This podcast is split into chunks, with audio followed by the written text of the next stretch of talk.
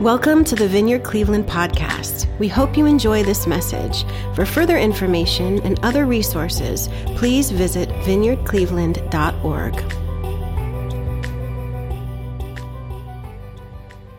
Today's about presence, um, both individually and communally. Um, I sensed was on God's heart for us today. Some are, are hungry for Jesus this morning. Uh, whether it's a, a season in your, in your life currently or uh, whether it's been going on for a while, there's a hunger that's stirring within the hearts of the people who are gathered here at Vineyard Cleveland. Some are, are famished for the presence of God. The presence of God, um, when folks go to talk about the presence of God, they, they tend to mention the benefits of experiencing God's presence, of which there are many. We read in the scriptures and Psalms that there's fullness of joy where? In the presence of God. But a lot of times when folks talk about the presence of God and experiencing God's presence, the benefits of his presence become the emphasis, but the necessity of God's presence for churches becomes less of an emphasis. And so that's kind of what I, what I wanted to poke at this morning for us as a community of followers of Jesus. To, to focus or emphasize less the, the benefits of coming to God, experiencing His presence, and how He fills us with joy, and more on the necessity of presence for churches, not just our church, but all churches, and what that looks like when a church, when the people of God reverence and honor God's presence above any other program, above any other um, activity that the church would put their hands to, that His presence would be first and foremost. As a friend of mine said the other night, Jesus' presence is not a destination we arrive at, rather, His presence is the starting point for everything. When a church community when a community of believers gathers around the presence of Jesus and doesn't just gather around the presence of Jesus, but exalts Jesus' presence as first and foremost above any other thing, that community of followers of Jesus has his smile, his blessing. That's his heart for the church. His heart for the church isn't that um, we would see so many people saved throughout the course of a year or feed so many hungry people through the course of a year. Those are all important things and things that he has charged the church to take care of. But if it's without his presence, you see, then what is it worth? If it's not done in the presence of Jesus, the name of Jesus, then of what value is that? Because anyone can feed the poor, you see. Anyone can raise money for a worthy cause. Anybody can uh, gather around an, uh, uh, um, a band or a comedian or an entertainer and, and have a good show. Anybody can gather an audience, right? But presence is different. Presence is different than that.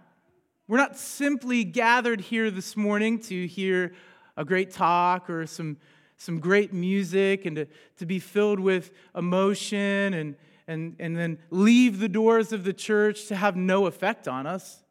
We're gathered here around something different.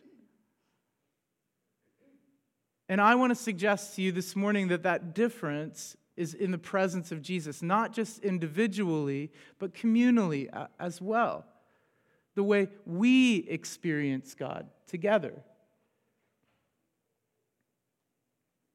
And that doesn't devalue the individual experience of God. So, I want to talk about that for just a second the individual versus the corporate. You know, there's this little phrase that Sarah and I have used for years here carrying God's presence. It's a real kind of um, slogan, if you will.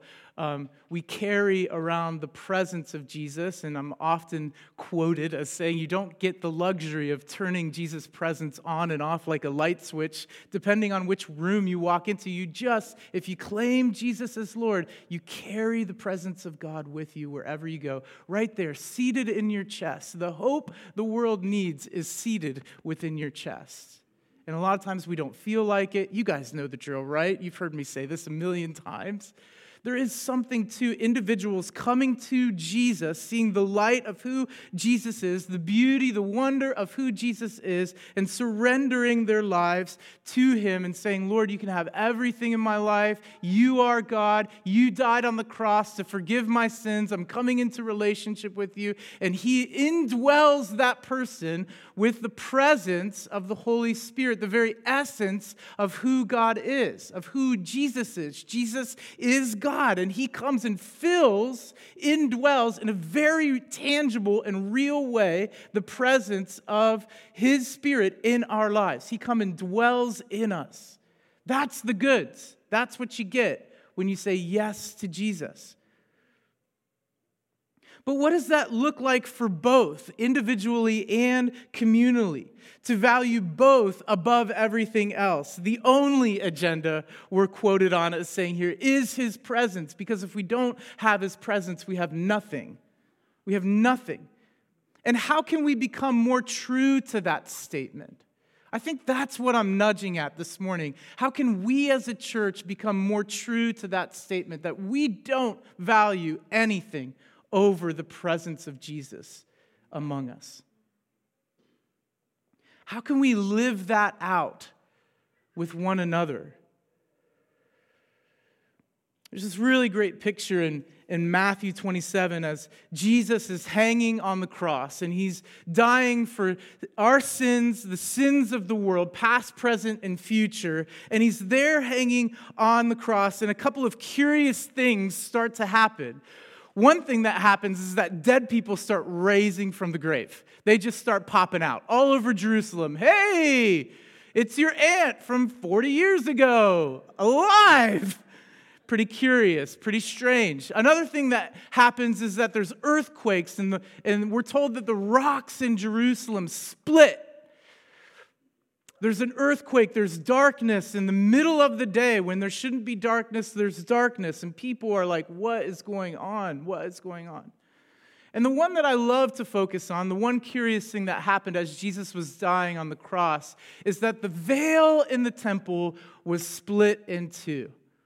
At the very moment that Jesus is giving his life as a sacrifice for you and for me, the temple veil is torn from the top to the bottom and clean too.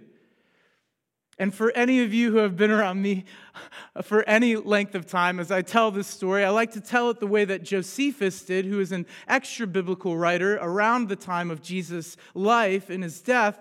And Josephus says that these, uh, paraphrase of course, these, this veil that we read about in Matthew, that the veil was torn from top to bottom, this veil was not like your shower curtain. It was really thick, like three feet thick, and it was really big. It was huge. Like, picture it something like from the top of the ceiling down to the floor. And Josephus said if there were like carriages of horses, like, um, like the cavalry on either side of it, and they were hooking up the horses to the edges of the temple veil, that, that you could say, giddy up and start going in opposite directions, and those carriages of horses still wouldn't be able to rip the temple veil in two.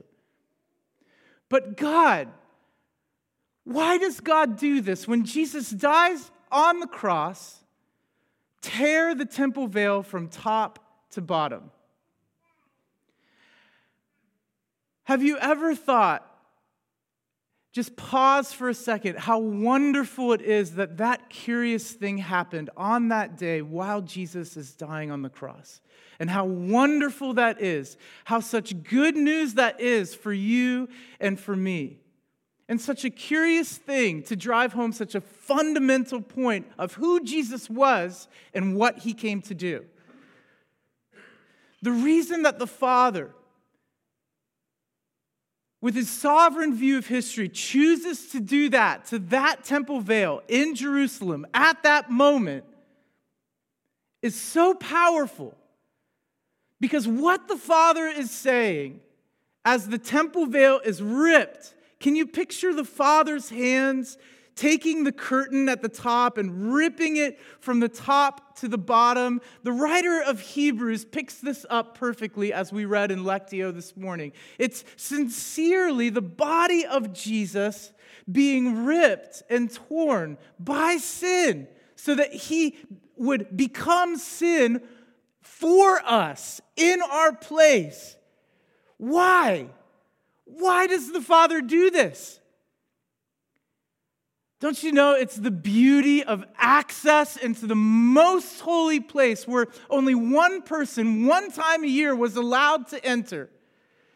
And even when the priest entered that most holy of places, had a, had a rope tied around his ankle because if he was impure, he would be dead on the scene and dragged out because no one else wanted to go in there. And the Father says, with the ripping of the veil, you now have access to relationship with me. And that is amazing. That now it's not just the religious people, it's not just the important people who get in, it's everybody. The Father says, with one fell swoop, rip, you're all in. And what he's doing, like he's so great at doing, is he's taking again a step towards us. He's pursuing us. He's saying, No more will there be separation between you and I. No more. I want to see you face to face. You know, the blessing that the Jews have said over one another for a century, for millennia, may the Lord, may the Lord's face shine upon you is really a desire of his own heart, you see. He's saying, What I want you to see is my smiling face, and that causes a smile in you. When the Jews pray that over one another, may his face smile upon you, shine upon you. It really discloses who God is like and what he wants and desires. That we would see him that we would experience him. And so here we are at presence. The veil of the temple was torn in two from top to bottom. The earth shook and the rocks were split.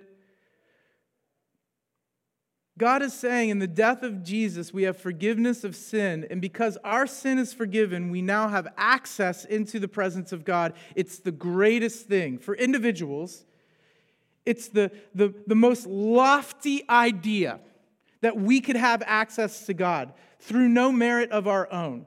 That God is always pursuing us, that He's always turning His face towards us, offering invitation, initiating closeness and withness. And this is who Christians are. Christians are folks.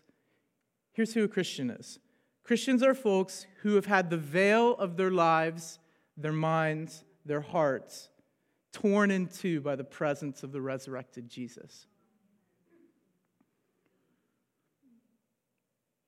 It's the highest thing, the best thing, the most lofty idea in history is that you and me, anyone, can have access to the presence of God in a deep and loving relationship, to know Him, to in the Hebrew to yada him, Y A D A H. It's the same Hebrew word to know God, to have access with him. It's the same Hebrew word yada that's used in Genesis when it says that Adam knew his wife and Cain and Abel were born.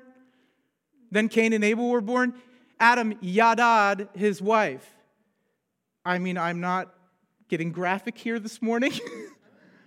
But this is the Hebrew word, the same one that is used to know God, to have the deepest, intimate, intimate, most intimate places of our lives filled with His presence. And so, what I'm suggesting this morning is that that has an impact not only on individual lives, but it must have an impact and be the highest priority, the only priority, if you will, We mu- the starting point, you see, like my friend said, the starting point, not the destination for entire church communities and the Big C church worldwide, globally. Because without his presence, we're not his church. We're just not. We may be a country club, we may be a concert on Sunday morning, but we're not his church. So let's read Hebrews 10 19 through 22 again. With this knowledge of the veil, therefore, brethren, in the King James, brothers and sisters, so he's speaking, the writer of Hebrews, to people, not an individual. Therefore, brothers and sisters, since we have confidence to enter the holy place, think together we're moving into the holy place. By the blood of Jesus, by a new and living way, which he inaugurated for us through the veil, that is his flesh. And since we have a great high priest over the house of God, family members, brothers and sisters, plural. Let us draw near, us, us, let us draw near to God with a sincere heart and with the full assurance that faith brings, having our hearts sprinkled to cleanse us, us from a guilty conscience and having our bodies washed with pure water. There's insight here that this thing of presence is not simply for individuals, but for groups as well. Groups of people. We can't uh, we can't go it alone. If we claim Jesus as Lord individually, that means that we don't do life alone, that we get to go together. That we get to go together. And the truth of it is, is that if we cannot go together, I don't want to go. This should be your mindset if you're scoping out a church or if you're thinking about joining a church or looking at a fellowship of believers. Uh, do they go together? Do they go to the presence of God together? Or is it just a bunch of individuals trying to work out what presence means for themselves? I know for me, and I can only speak for myself, that if we cannot go together, I don't want to go.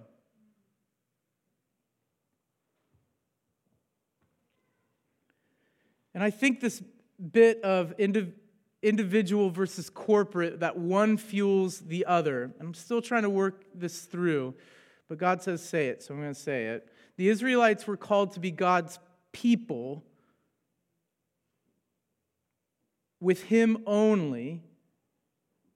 And we read that they were to be led and guided by God's presence alone.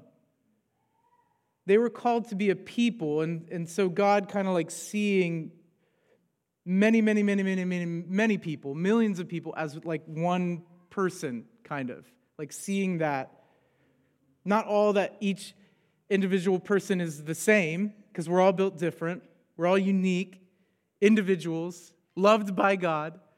But God kind of seeing them as a people, as one people, being guided by his presence. He's the great high priest. He's the shepherd of the sheep, plural. He's not the shepherd of the sheep singular, you get, of one sheep, the shepherd of the sheep, plural.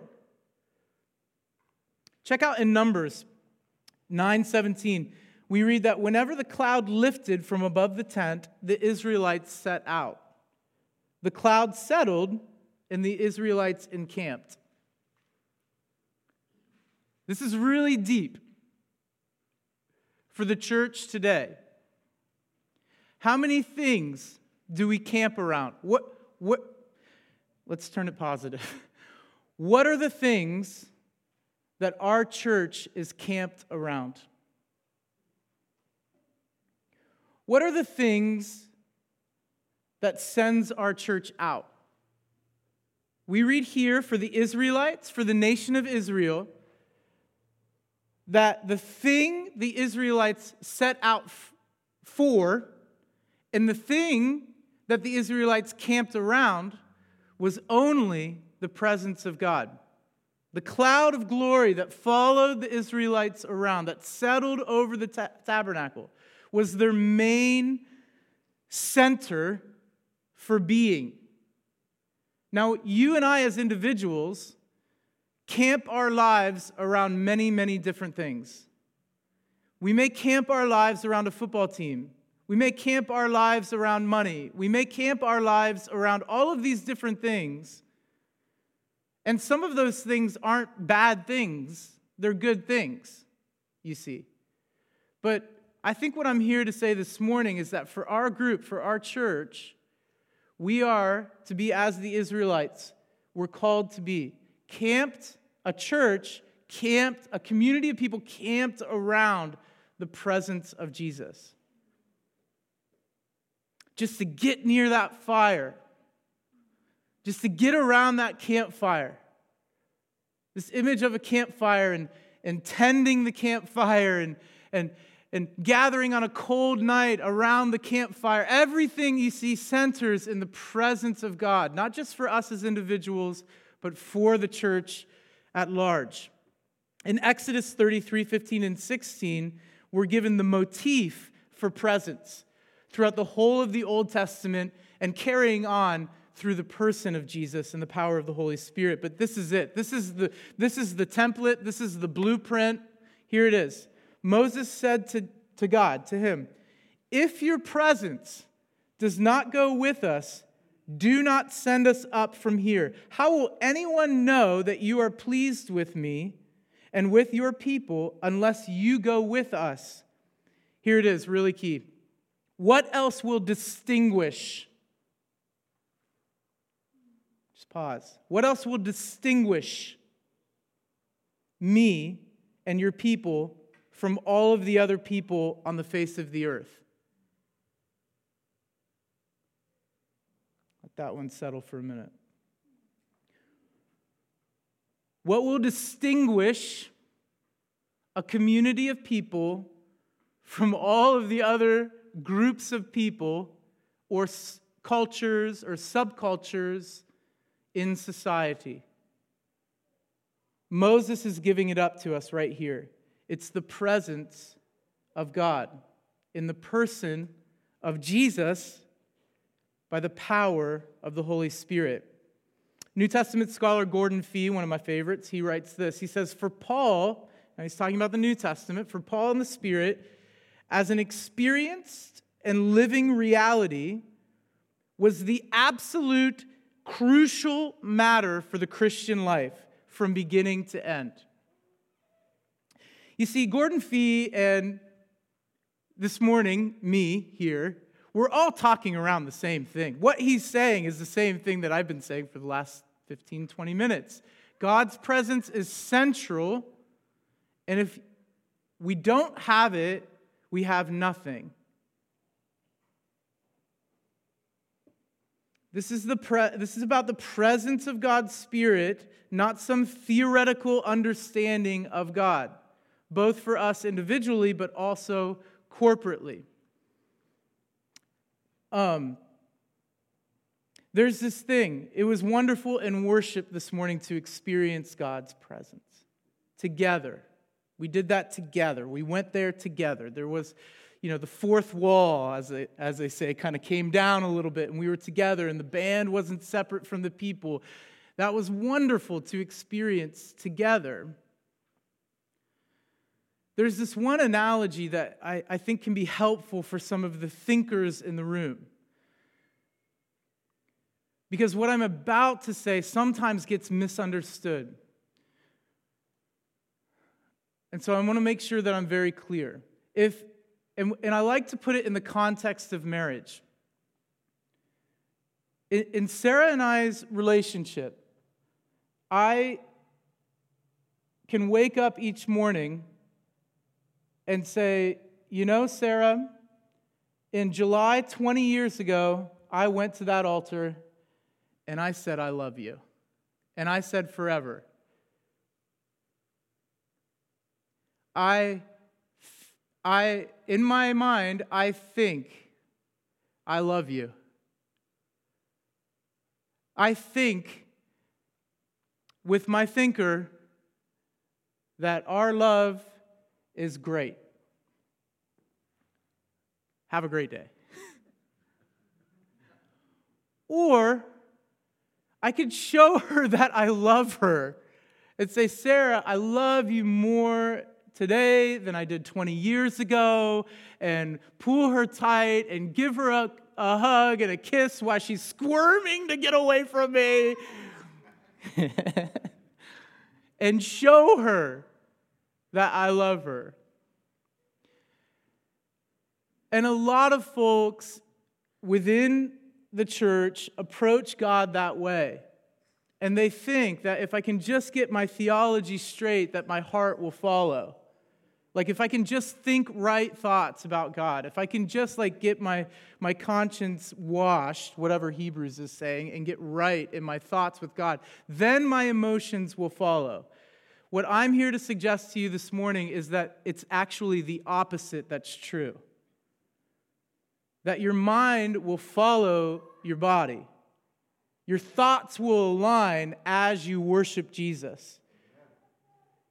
Your, your mind only goes where your body has been before. Your thoughts about God will align as you give yourself in worship.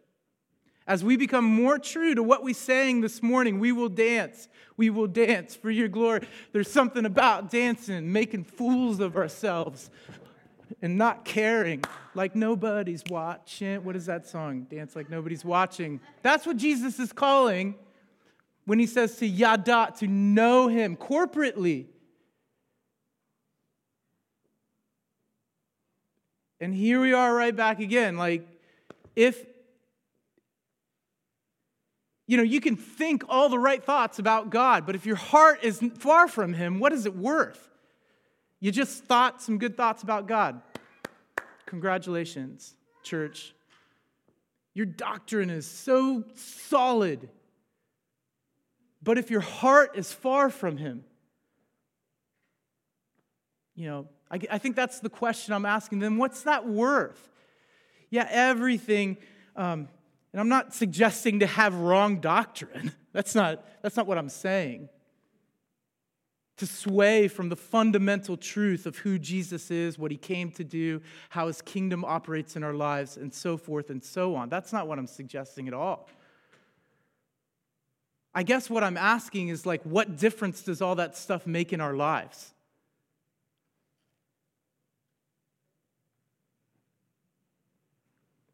If your presence does not go with us, don't send us.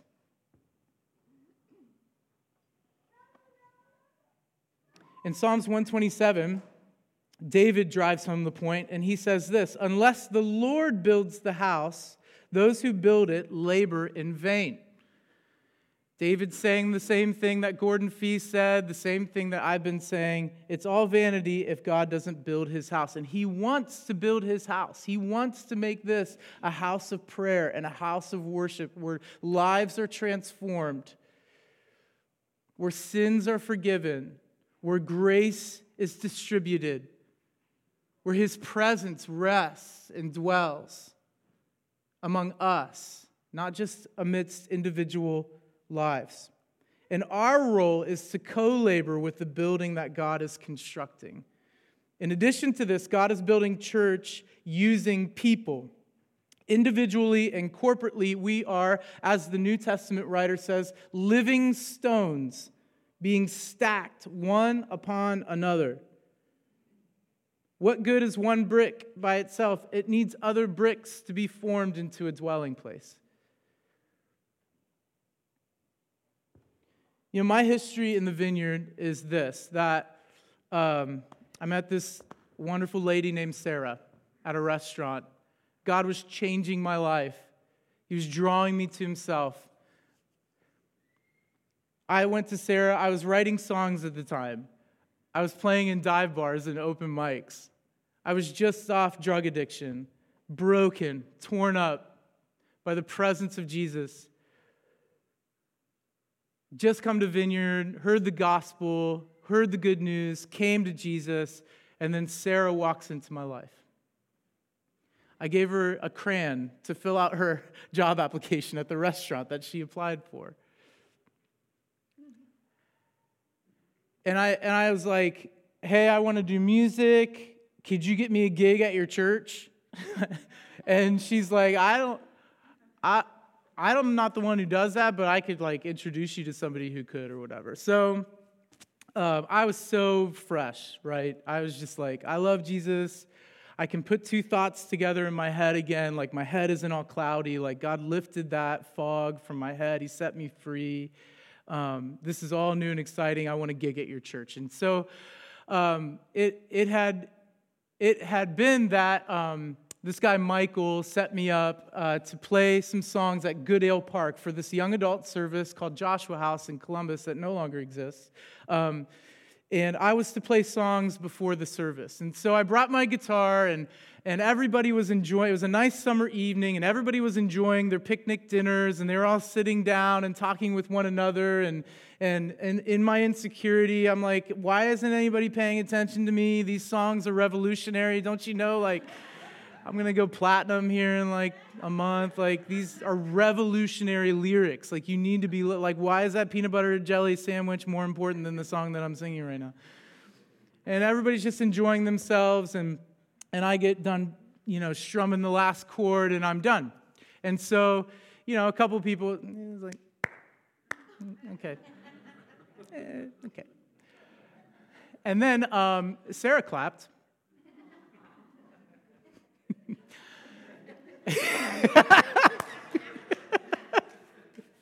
she still does. it's, like, it's amazing. Uh, and then, and then the worship team came, and everybody stood up. And the first chord rings out, and everybody starts lifting their hands. There's people dancing around. And I'm, I'm standing smugly in the back, and I'm thinking, what does this guy have that I don't have? These songs aren't that good. You see, I didn't understand that they had not come to worship that guy and his songs, but they came to give glory to Jesus. That it was about Jesus' presence. That's the thing about the vineyard movement. The vineyard movement was camped in the beginning, those first uh, kindling sticks were thrown on the fire were those of worship and an encampment around the presence of Jesus only. That's how the vineyard movement grew. And may I suggest that's where we need to return today to the presence communally. I didn't understand. I didn't get yet that it was about Jesus' presence and Him alone.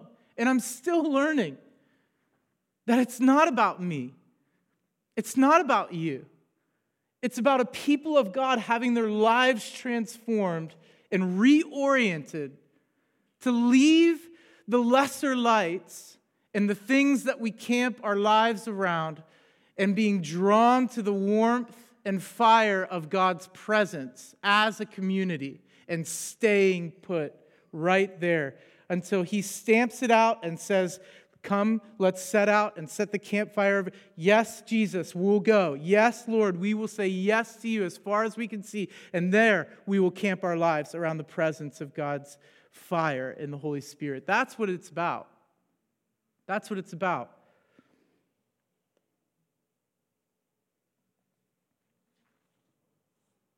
And that's the crazy thing about the vineyard. That's the crazy thing about the vineyard movement is that you and I, that we have this audacious idea, this crazy idea, that we actually expect God to show up in our midst. Like we, we're like, when's God going to show up? my, uh, my counselor, Dr. Litchie, who's spoken here before, um, has counseled thousands of people and thousands of pastors as well over the years. And he visited our church. And the, you know what the first thing he told me was when we went out to lunch that day? Here's the first thing that he told me. He goes, It was so refreshing to be in a church that actually expects for God's presence to show up. It's the first thing. He go, and th- these are his words, not mine. He said, Do you know how rare it is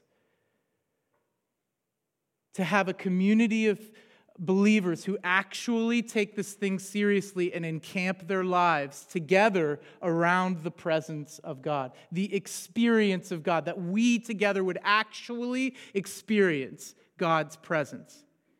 He said, I've counseled thousands upon thousands of people and thousands of pastors, and I'm telling you, what I experienced among you all was a rare thing. After 50 years of, of counseling experience, So I guess my encouragement to us is to keep going.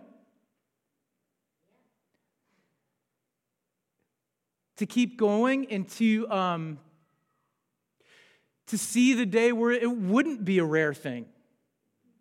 That churches all over would gather their hearts around only the presence of God. Theologian Miroslav Volf writes this Christian communities will be able to survive and thrive in contemporary societies only if they attend to their difference from surrounding cultures and subcultures. The following principle stands Whoever wants the Christian communities to exist must want their difference from the surrounding culture, not their blending into it. As a consequence, Christian communities must manage their identity by actively engaging in boundary maintenance. Without boundaries, communities dissolve. We are not after uh, cultural relevance at our church. We will never be, we feel like it's too low of a goal. Revival is too low of a goal. The presence of God the kingdom of God in our midst is what we're after.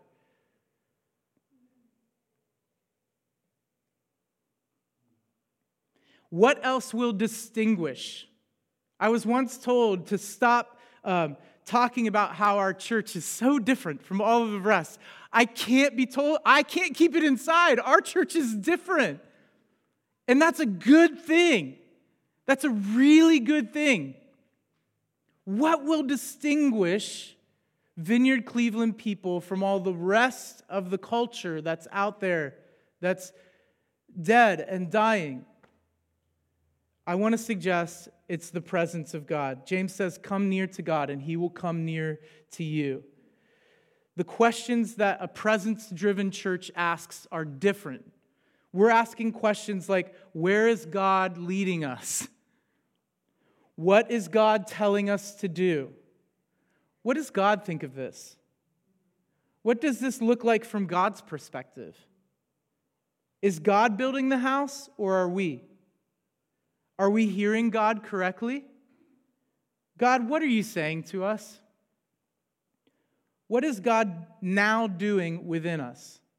These are all questions that you should be asking. We should be asking together. One of my favorite authors, Ruth Haley Barton, writes this. She says, It's hard to imagine that spiritual leadership could be about anything but seeking to know and do the will of God. And yet, many leadership groups do not have this as their clear mandate and reason for existence. This raises a serious question. If we are not pursuing the will, the presence of God together in fairly intentional ways, what are we doing? Our own will, what seems best according to our own thinking and planning, that which is merely strategic or expedient or good for the ego? What are we doing? When the fire is lit, it doesn't have to be advertised or programmed. It does, however, need to be tended. And this season, Jesus is asking us to tend the fire. Tend the fire to gather as people of Jesus' presence around the fire of the Holy Spirit, a people who are growing in our understanding of the scriptures, of His Word, around the fire of the Holy Spirit and growing in knowing Jesus deeply, and a people who are actively engaging in prayer and worship consistently together. More opportunity to gather around the campfire of prayer and worship.